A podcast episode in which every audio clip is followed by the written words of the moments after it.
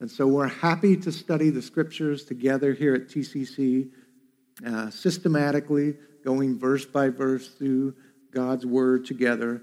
And our focus is going to be for this season on the book of James, living out the word, poverty, and in pain. Let's pray together, and then we'll go to the word of God. Let's pray. God, we do thank you for your glorious grace that you've bestowed upon this church. God, let us come now with the appropriate perspective to your word. James is a hard book. James will set us straight. James might not be a place that we would run to in the midst of our pain and suffering first, but help us to see and treasure Christ through our study today in James 2, God. Land upon us in a fresh way. Wake us up. Give us attention as we seek to study the Bible together. Send us out as missionaries. Let us consider ourselves people sent out into the community, into our state, and even to the ends of the earth because of our reflection on the book of James. Help us now, God. In Jesus' name we pray. Amen.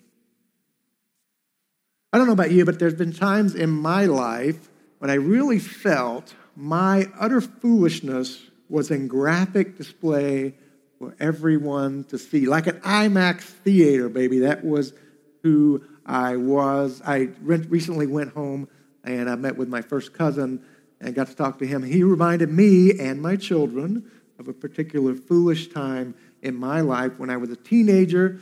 I was doing some things you should never do. One of the things I was doing was playing with fire. I like to see things blow up. I liked firecrackers, and that was a part of my childhood. We lived out in the country, so you couldn't really blow up buildings or anything, but it was still dangerous. And one of the things we did as kids was we would uh, shoot and throw the fireworks at one another. We would play armies and we would get going. Again, you shouldn't do this. I'm not recommending it. I'm saying it's foolish.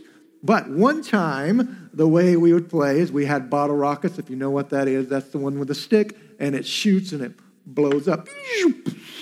We would shoot those at one another. We couldn't hit each other usually, but it was fun to try. And the way you would do it is you might have a bottle and a bag of firecrackers. You would light it with a match, and it would shoot at somebody, and then you grab another one, light it. I remember the day distinctly when I decided I was going to revolutionize the whole practice of firecracker war. So I went to my cousin and said, Look, I've got a three phase plan. First, I'm not going to use a bottle or a cup anymore. I'm going to use a PVC pipe that I've rigged up as a gun, right? I might put some spiraling in there, some rifling action, so that when I drop it, this thing's going to shoot straight.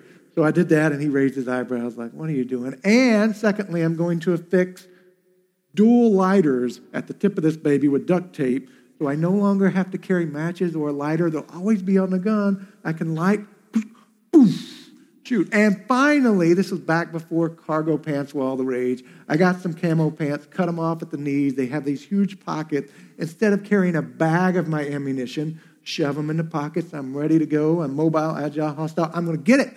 So I told all my friends, this is me. We're going to do it. And of course, you can see where this is going. We entered the battlefield, which was somebody's farm, and we were shooting at one another. And man, I was on. Steph Curry of Bottle Works on a mission here, and we were going really good until all of a sudden I made a minor miscalculation and I lit the uh, bottle rocket. And if you hold it too long, it starts to spark. And this one, I lit it, it started to spark, and the sparks, unbeknownst to me, went into my pocket. So I had 60 rounds of bottle rockets go off, not in the back, mind you, but in the front sensitive pocket. Pew, pew, pew, pew, pew, pew. I was deafened. I hit the ground, stopped, dropping, and row and row. By the time I got up, with only half pants on, I looked at my friends, and their expression said, without words, You are a fool blew a hole in my leg. I'm okay now. I have six kids. Everything's okay. But that moment, I looked a true fool to my friend. It occurred to me this week oftentimes when you're reading the scriptures, when you're reading through books like James, you need to know God, though He loves you, though He's near to you, though He cares about you, He does want to point out your foolishness. It might not be readily apparent to you. That's the way humans work, right? But if you read the scriptures carefully, God is intent in, on cleaning you up. And part of cleaning you up, part of his restoration project in your life is going to be showing you some areas where you are sinfully foolish. That's what's going on here in our text in James 2 today. James doesn't speak to fireworks, but he does care about the foolish habit and sin of favoritism. So as we look through this chapter today, we're just going to follow along in the scenario that James brings up and realize that, like a teenager who bragged about revolutionizing fireworks directly before setting his leg on fire, James helps us to understand that showing partiality actually displays our foolish hearts. Let's just jump in here, verse 1, because James sets the scene better than I could in my own words. He lays out a scenario about what's going on in the church that he sees as a problem. Verse 1 of chapter 2. James says, My brothers, show no partiality. That's favoritism. Show no partiality as you hold the faith in our Lord Jesus Christ, the Lord of glory. The glory of the Lord is at stake when we show favoritism. Verse 2 For if a man wearing a gold ring and fine clothing comes into your assembly, and a poor man in shabby clothing comes in, and if you pay attention to the one who wears the fine clothing, and you say, Sit here in a good place, while you turn to the poor man and say, would you stand over there? Or sit down at my feet.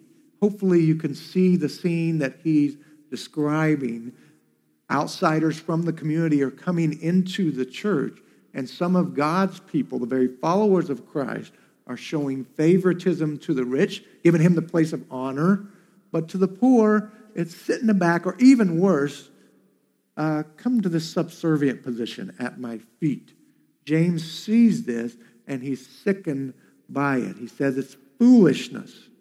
Now, he's going to talk in this chapter chiefly about uh, showing favoritism based on your monetary status, your social status, whether you're rich or poor. But this can be applied, and I challenge you to apply it to any area of your life where you're prone to look down upon someone and instead favor someone else. Anything that they're doing, anything that they are, you think, ah, oh, that's great. I'm going to gravitate and I'm going to love that person. That person over here doesn't have it. Mm, not so much. That is contrary to the gospel of Jesus Christ. As we look through here today, here's what we're going to focus on six ways that your favoritism flaunts your foolishness. Six ways your favoritism flaunts your foolishness. Here's the first one when you show favoritism, you reveal that you want to take God's throne. What you're really revealing is that you're wanting to take the very throne of God. Look in verse 4.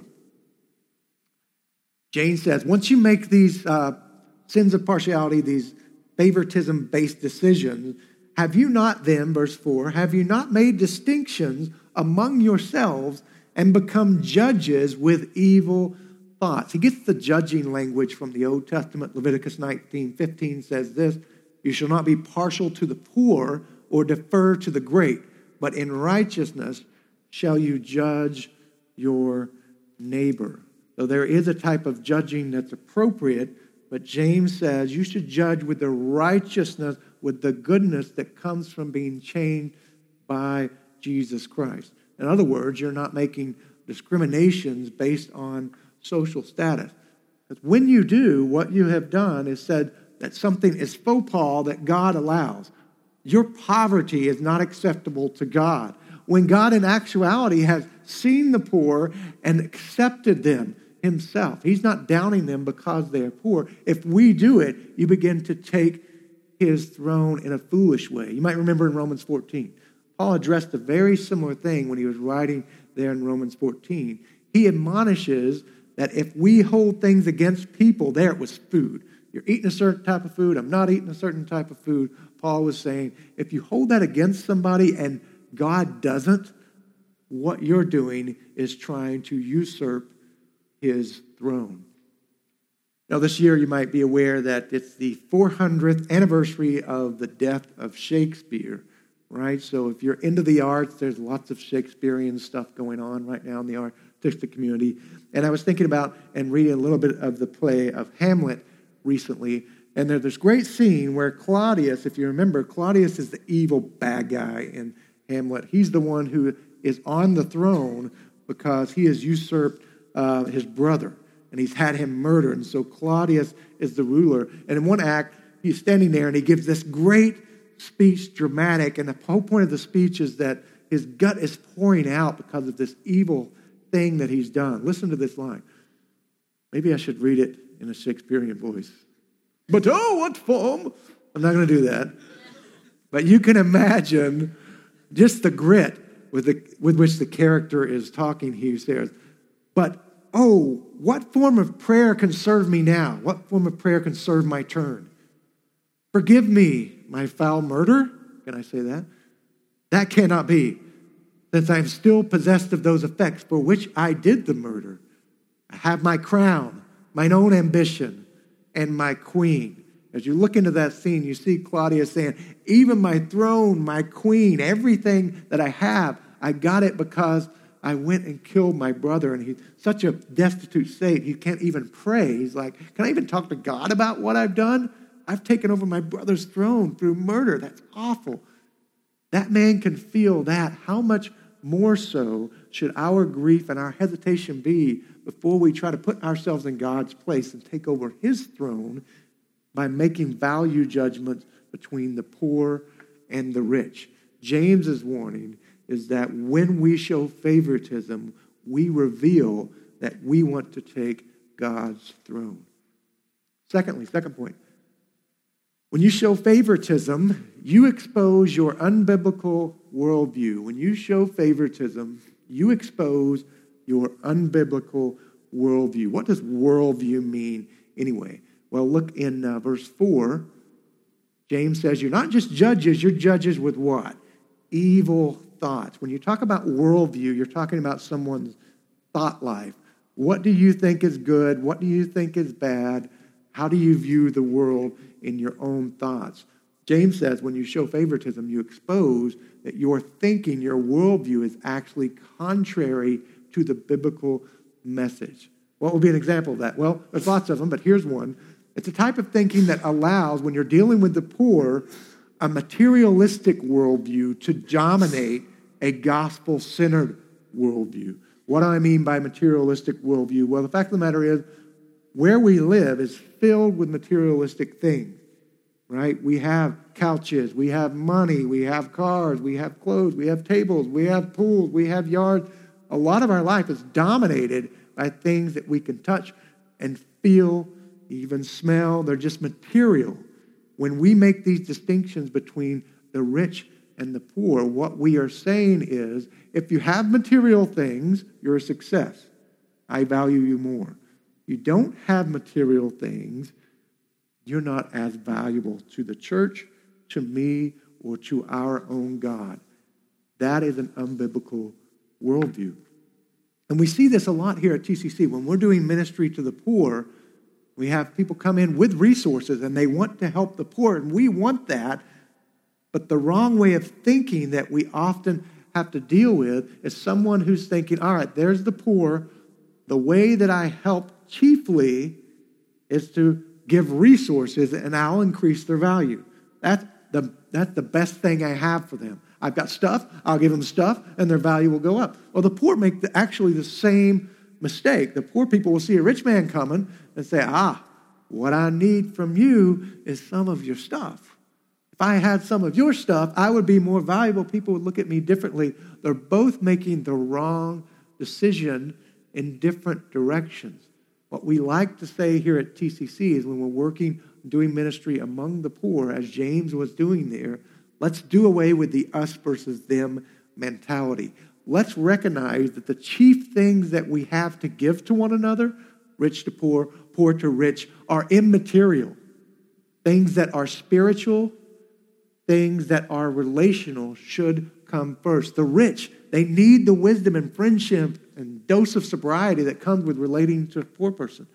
The poor person, they need patience, they need honor, they need dignity, and the respect that you might give your favorite uncle. These things are going to be chief in dealing with ministry to the poor. Do we need resource transaction? Absolutely. We're building a building. I'm not saying that the poor don't need resources, but I'm saying what we have to the uttermost, the ultimate thing that we have to give to one another is spiritual. It's gospel oriented. The chief need that we both have is to see Jesus more clearly in the gospel. And relating to one another, we can show each other our sovereign God in Jesus Christ. Favoritism, though, keeps us apart from one another and exposes this folly. So, what we've seen here, when you show favoritism, you flaunt your foolishness by revealing that you want to take God's throne and exposing your own unbiblical worldview. Number three, if you're taking notes, when you show favoritism, you show that you don't understand God's plan. What you're actually showing when you show favoritism is that you don't understand God's plan. Look at verse 5. What he says. He says, Listen, James says, my beloved brothers, has God not chosen those who are poor in the world to be rich in faith and heirs of the kingdom which he has promised to those who love him? Do you see that word chosen? James is switching now to the language of God's electing purposes. The fact that God has a plan that he's working out in our world. Now, sometimes when you hear about God choosing things, you might get a little nervous because you're like, I don't know about that election stuff. What, he, what he's saying here is simply is that God has a special place. He has chosen people who are poor for salvation. That's what he means by rich in faith and heirs to the kingdom. God's plan involves electing the poor in the world to be rich in faith. Well, what does this mean? In what sense has our Father chosen the poor to become followers of Christ and inherit heaven? Well, it certainly doesn't mean that every single person who's poor is going to be a believer. But what it does mean is that our church should never be without people who are poor because God does not discriminate along social lines when He's saving people. There should always be poor coming into the church, being born again. Additionally, James seems to be saying that they have a special place in God's plan to save the world. What way, in what way do the poor have a special place? I can think of a couple of ways. So, two reasons why God seems to have a special place in his salvific plan for the poor. This is one reason we make so much of ministry of the poor here at TCC. We're not just pulling it out of the air, we're hearing it from God's word, and we're trying to push each other towards better ministry to the poor. Here's one reason God loves us working among the poor and seeing them come to Jesus. He loves to save the poor so that no one may boast. He loves to save the poor so that no one may boast. Working amazing, life changing miracles of grace among the lowly ensures that God alone gets the credit. Grace thrives best in this soil, as it's been said. The soil of poverty is a great place for grace to be highlighted. You might remember when Paul spoke about this famously in 1 Corinthians 1. Listen to what Paul said, verse 26. Same topic. He said, For consider your calling, brothers. So, those of you who are Christians, think about who you were. Not many of you were wise according to worldly standards. Not many were powerful. Not many were of noble birth. But God chose what is foolish, humbling verse, right? God chose what is foolish in the world to shame the wise. God chose what is weak in the world to shame the strong. God chose what is low and despised in the world, even things that are not, to bring to nothing things that are, so that no human might boast in the presence of God. If God's church was full of only the powerful and the rich and the mighty, someone could be deceived into thinking, oh, I get this. You get rich and you buy in to God's program. That's how you do it. No, that's not how God works.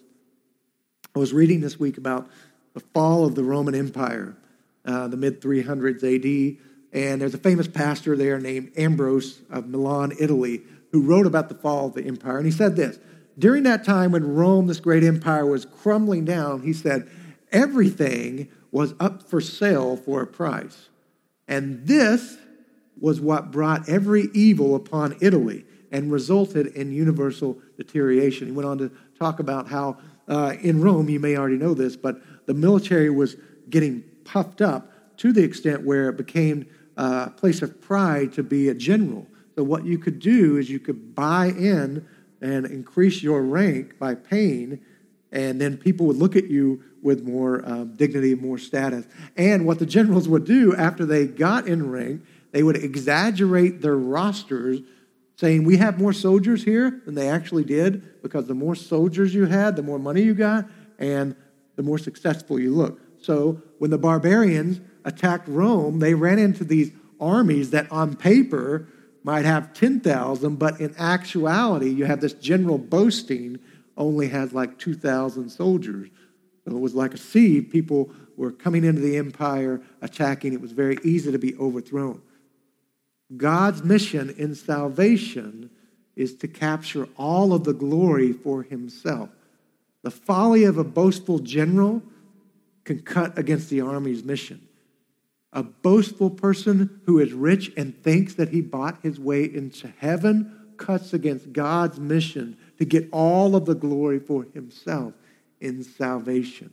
God saves the poor so that no one may boast and undermine his vision to glorify himself. Here's another reason that God enjoys saving the poor. As God saves the poor, it gives the physical picture of our spiritual poverty. As God saves the poor, it's a physical picture of our spiritual poverty. We've talked about all the time here at TCC that we need to learn that the physical world is meant to give us a representation of deeper spiritual reality. That's why we do the Lord's Supper. We take in bread and we're taking wine or juice and we're putting it inside of ourselves as a picture of Christ coming by his Spirit and being intimately connected to us. When we baptize, we have a physical picture of cleansing, death, resurrection in Jesus Christ. Those are meant to teach us about the deep spiritual things. When someone who's impoverished comes to Jesus, it's an instant and ongoing reminder of our spiritual poverty. We can remember how we were in deep need of grace, and Christ came. I needed to be adopted, and Christ came with his embrace like a brother and brought me in to the family of God. I was in need of reconciliation. Christ came and tied the knot between me and the Father. All of the deep spiritual needs that we have, we can be reminded of those in ministry to the poor. James knew that, and God knows that. So when you look at the ministry of Jesus, he's always coming to the poor, especially in the book of Luke. He's seeking out the poor uh, to work amongst so that his people can see the value of remembering who we were, once were before Jesus. Again, a fourth reason when you show favoritism, you highlight your own misconception of the rich. When you show favoritism within the church between the rich and the poor, you're actually highlighting your own misconception of the rich. This one's kind of common sensey, but it's right from verse 6. Look at verse 6. But you have dishonored the poor man. Are not the rich the ones who actually oppress you and the ones who drag you into court? The scenario here was an unbeliever coming into the church, probably an unbelieving poor person, unbelieving rich man, and everybody was kowtowing, pandering to the rich guy. James's point is very practical. He's saying, right now in our church and throughout history globally, if you think of the oppression against Christians and against the poor, it's usually done by people in power who have the money to affect the systemic structures of society. Those are the people who are actually oppressing Christians. It comes from the top. If you're a believer here, you might sometime look at our government and uh, think, oh man, they're doing something that's constricting my beliefs. You know, they're hindering me here. I don't like this law here. It feels like a straitjacket to be a believer. That goes on globally, and it's not the poor man who's making those laws. It's the rich people who are part of the oppression. Be like Robin Hood and Little John in Sherwood Forest. In comes Prince John and they start bowing to him, right? He's rich because he took advantage of all the poor people who live in the forest. James is making a similar kind of argument. When you pander to the rich, just realize that they don't have a historic track record of returning the favor to the poor and to believers. A fifth point here when you show favoritism, you unveil a loveless heart. You show favoritism, you unveil a loveless heart. Notice how these reasons now are getting a little bit deeper and deeper at who we are in Christ.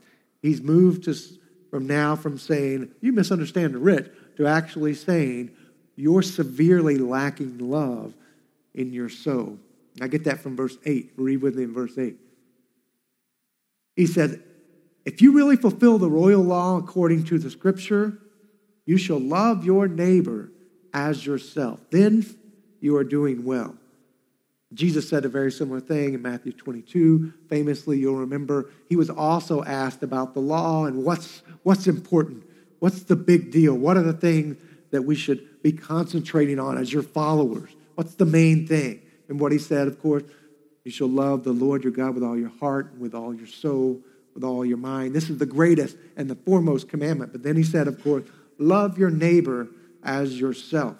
And then he tells this story, right, of a man, when he's talking about neighbor love, a destitute man who had impoverished because he, somebody's stolen all of his stuff, somebody who is needy. When, when Jesus talked about neighbor love, he often talked about the poor, and so had James here. Something uh, also to notice, you might remember in Romans 13 8, Paul also talked about neighbor love. He said, as Christians, we should owe nothing to anyone except to love one another. For he who loves his neighbor has fulfilled the law. So both Jesus and James and Paul, all three of them could say, if you want to please God, love your neighbor. Now, Jesus said, love God, love your neighbor, but Paul and James didn't include the love God part. Why is that? Why can Paul and James, when they're talking about loving neighbor, neighbor love, they don't bring up God love? Well, I think it's because both Paul and James agree that loving your neighbor is a sign, it's a practical outworking of the love that's been created deep down in your heart. In other words, if you don't have a love for the poor, James would say, you're not actually following Christ with his heart you don't have the heart of Christ because his neighbor love extended to all people, especially to the poor. Now let's break that down a little bit. We had an elder retreat this week where the elders simply called a retreat, but we just get together and pray and plan. Not very retreatish, but we met together and we were talking together and we were praying together and we said, what keeps our church from digging in and diving in in relationships with the poor people in our community? What are, what are some barriers? Uh, even the first step, you might have had the experience. Um, you, you meet someone who's about in, uh, he looks like you. He looks like he makes as much money as you, drives a similar car to you. You meet towards him, and you meet with him. It's easy to take one step towards him. And then you meet somebody else who doesn't look like you. You just have the sense that he's poor, and you're, you're reluctant to take that that one step toward Him. What, what's blocking us there? Well, there's a couple of things deep down. One reason, really practically, if you've tried ministry of the poor before, you may have experienced that when you're in a relationship with the poor, a lot of challenges, a lot of problems could come with it, right? The poor in Raleigh have a variety of housing issues, family problems, educational difficulties, health issues, financial strain, relational challenges just a big ball of wax. And some people are scared to take that step because they don't want to step in all this problems. I got a lot of mess of my own over here. That's enough. I don't want to enter into your mess. What keeps us there? Well, it's fear, or the Bible might call it idolatry, something that controls your heart and keeps you from showing the love of Christ to someone else. What are some of these common idols? We talk about them a lot here at TCC. We could have an idol of comfort that blocks our mission. How would that work itself out? Well, we're not going to engage with the poor if we feel that our precious comfort is going to be threatened. We might have to speak or hear some words that just make us uncomfortable. I might have to go over to this house or this park, and that's a little scary to me, right? I'm out of my comfort zone. What that means is I value comfort more than showing the love of Jesus Christ. Well, what's the remedy? How can we attack that idols? I'm thankful that one of the chief glories of the gospel is that Christ himself cannot be stripped away from you. If your comfort is in Jesus, that comfort can sustain you through any crazy situation you encounter in relating to the poor. That's why Jesus could say, Come to me, all who are weary and heavy laden, and I will give you rest. Almost like he expected you to be weary and heavy laden. And you'll find that if you're dealing with the poor. But have you considered that God might just want you in a relationship that interrupts your sleep, costs you some resources, tips your calendar upside down so that you will be forced to run to Christ as your rest? He ordains these things to give you greater comfort in Him. And we should pursue that. What's another idol that might keep you from relating well to the poor? Well, something we call an idol of control. You know what that feels like. If you're the type who likes to wake up in the day and you've got your schedule set, you're a planner, you like to have everything in a row, in a box, that gives you a great feeling of accomplishment. You just like controlling the relationships you're in. Well, with any relationship, be it marriage, parenting, there's a certain level of control that you're letting go of. You've noticed. If you're relating to anyone sincerely, you're actually not running the thing. It's a mutual thing. Well, when you're joining with the poor, you're walking alongside them. How much more so are things often feeling like they're slipping through your fingers? They're just out of your reach. Some of us can make an idol of that, and it keeps us away from the poor. But isn't the very core of following Jesus a relinquishing of control? Isn't that why you call him Lord? You're not calling yourself Lord, right? Hopefully, when you pray in your devotions, you're not running to yourself and saying, Lord, me, I pray. No, you're saying, Lord Jesus. And just by saying that, you're giving up control. You're my king. You have stuff in this relationship with this poor person for me that can glorify yourself and that can give me great joy. As an actual, almost counterintuitive giving up of control that leads to greater bliss in Christ. I don't know what my schedule's going to be. There might be a kid here from the hood who's in a bad spot and he has to sleep at my house tonight. That wasn't on my radar.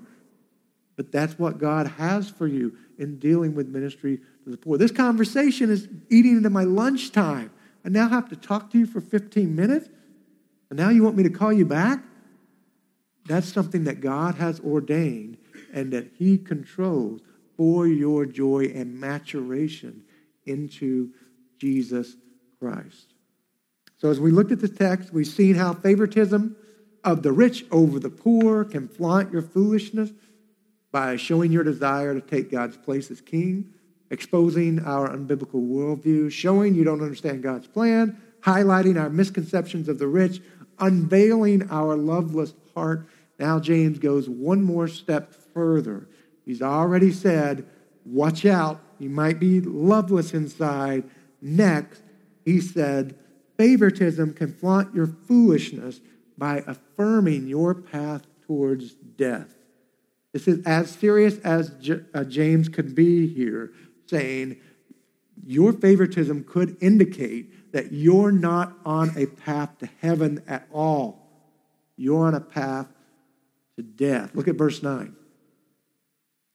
But if you show partiality, you're committing sin and you're convicted by the law as transgressors. Notice the convicted language. He's talking to believers here. For whoever keeps the whole law but fails in one point has become accountable for all of it. That's kind of the say what part. You mean to tell me that I could be living a thriving spiritual life in many ways and still be held accountable for sin at one point, I could have a good morning devotional life. I share my faith. I listen to Christian radio. I love my family. I'm raising them in homeschool. I'm doing everything I think you want me to do. And yet, I could be held accountable for favoritism. That seems to be what he's saying here. Let's read on. Verse 11. For he who said, Do not commit adultery, also said, Do not murder. If you do not commit adultery, but do murder, you have become a transgressor of the law. What happened here? I thought we were talking about ministry of the poor. Why is he bringing up murder? Is he actually comparing murder to overlooking the poor among us in our community? Well, there's a vast difference on one level, but on another level, a deep level, they are both indications of a heart that's rebelling against God. So James feels the freedom to say, you know what? A man over here might not be an adulterer, but he killed somebody, he murdered somebody, so he's guilty. Likewise, you might be worshiping Christ, but if you're neglecting the poor, you could be on your way to condemnation. Why is that? How can he say this? Well, he goes on to talk about something in verse 12 that's very helpful. Listen to what he says in verse 12. So instead of ignoring the poor, instead, so speak and so act as those are to be who are to be judged under the law of liberty. What in the world does that mean? I don't understand what is this law of liberty he's bringing up here because it seems to be if I live under this law of liberty, I'm not going to be condemned. If I don't live under the law of liberty, I'm condemned. Here's, here's the way to think about it. When you were an unbeliever, the scriptures say you were captured, you were shackled to sin and death. By that, I simply mean that you could not help but dishonor God in your actions and in your thoughts. Doesn't mean you were as bad as you could be, but it does mean that every thought was motivated by a self worship tendency in an unbeliever. They're not orienting themselves to pleasing God, they're pleasing themselves.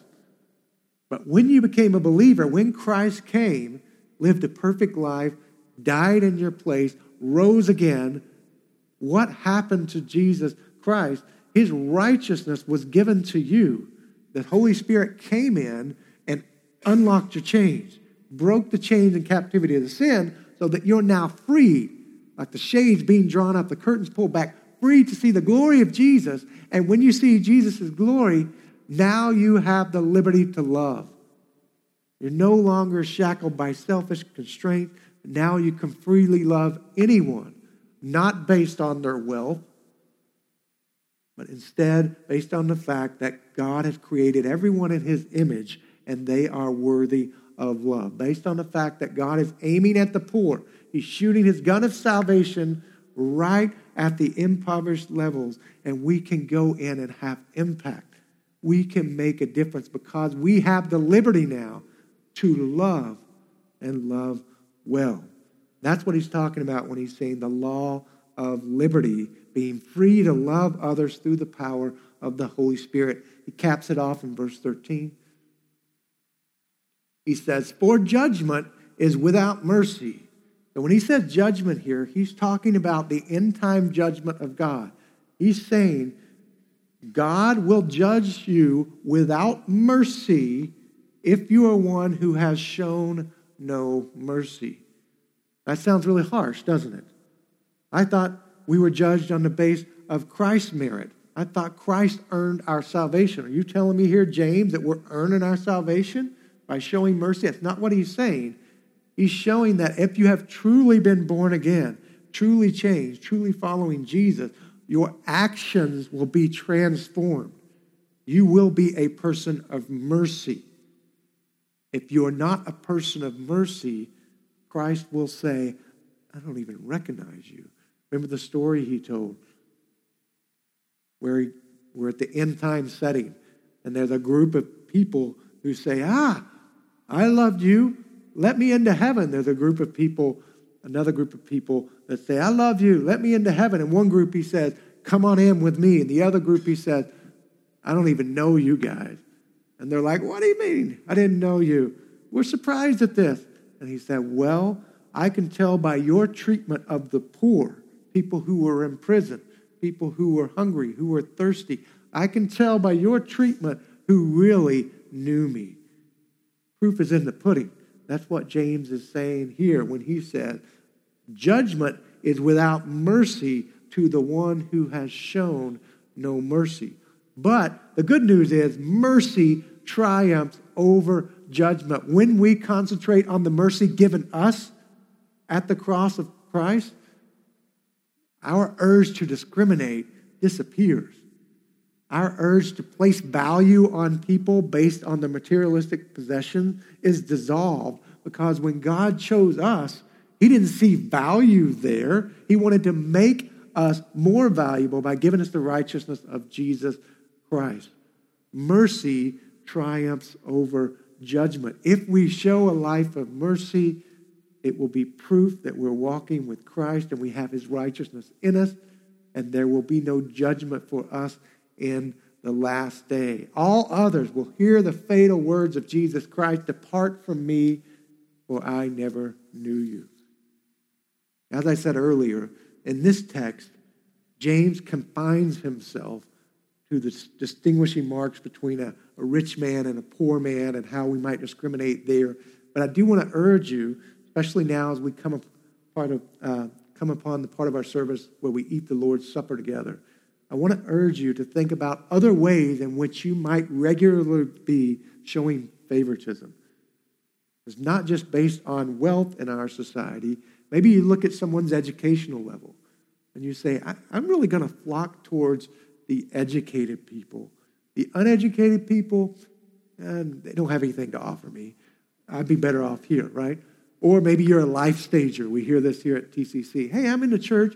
I really just want to be with more people in my life stage. I'm not necessarily interested in bonding with anybody older than me or younger. I got three kids, and I want to be with somebody else who has three kids. They understand me. That could be the same seedbed that James is speaking against here. If you're looking down on someone for not having what you want them to have, perk up because you could be full of the same sinfulness. How many different friends do you have of a different race? If you are in the majority culture here, are you actively pursuing someone of a different race or do you tend to look down on them? Backwards, if you're of the minority culture, you always flock to other minorities saying, Yeah, these are my people. This is who I want to be around. James says we're all united in Christ. We should come together and reflect these things. And I pray now that God would help us all to see where we're prone to show favoritism and allow us to drape over ourselves this cloak of neighbor love, especially with the poor. Like I said, in a moment after I pray, we're going to have the Lord's Supper together. There's visitors here because it's a holiday. I just want to invite you, if you're a follower of Jesus, to come and take the table with us. This is how we do it. We have tables at the front, table at the back. After I pray, the musicians will get to play, and uh, we just invite you to meditate on the scriptures, think deeply on the Word of God, and whenever you're ready, approach the table, take the elements back to your chair, and then prayerfully when it's time and you're ready, take the elements to yourself.